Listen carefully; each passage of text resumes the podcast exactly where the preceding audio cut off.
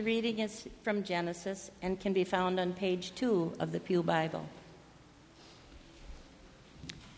In the day that the Lord God made the earth and the heavens, when no plant of the field was yet in earth, and no herb of the field had yet sprung up, for the Lord God had not caused it to rain upon the earth, and there was no one to till the ground. But a stream would rise from the earth and water the whole face of the ground.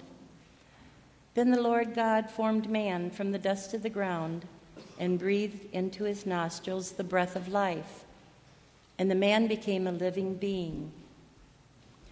The Lord God took the man and put him in the Garden of Eden to till it and keep it.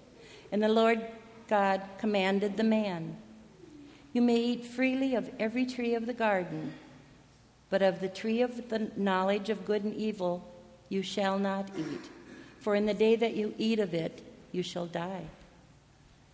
Now the serpent was more crafty than any other wild animal that the Lord God had made. He said to the woman, Did God say, You shall not eat from any tree of the garden?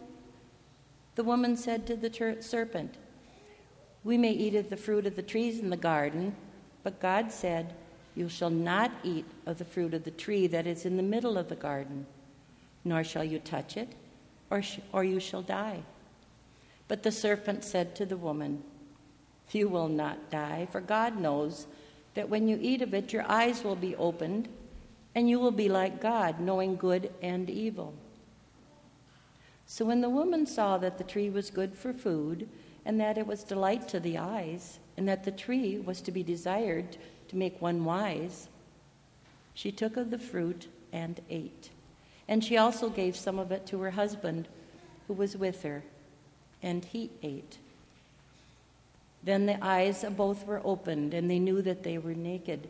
And they sewed fig leaves together and made loincloths for themselves. They heard the sound of the Lord walking in the garden at the time of the evening breeze. And the man and his wife hid themselves from the presence of the God among the trees of the garden. Word of God, word of life.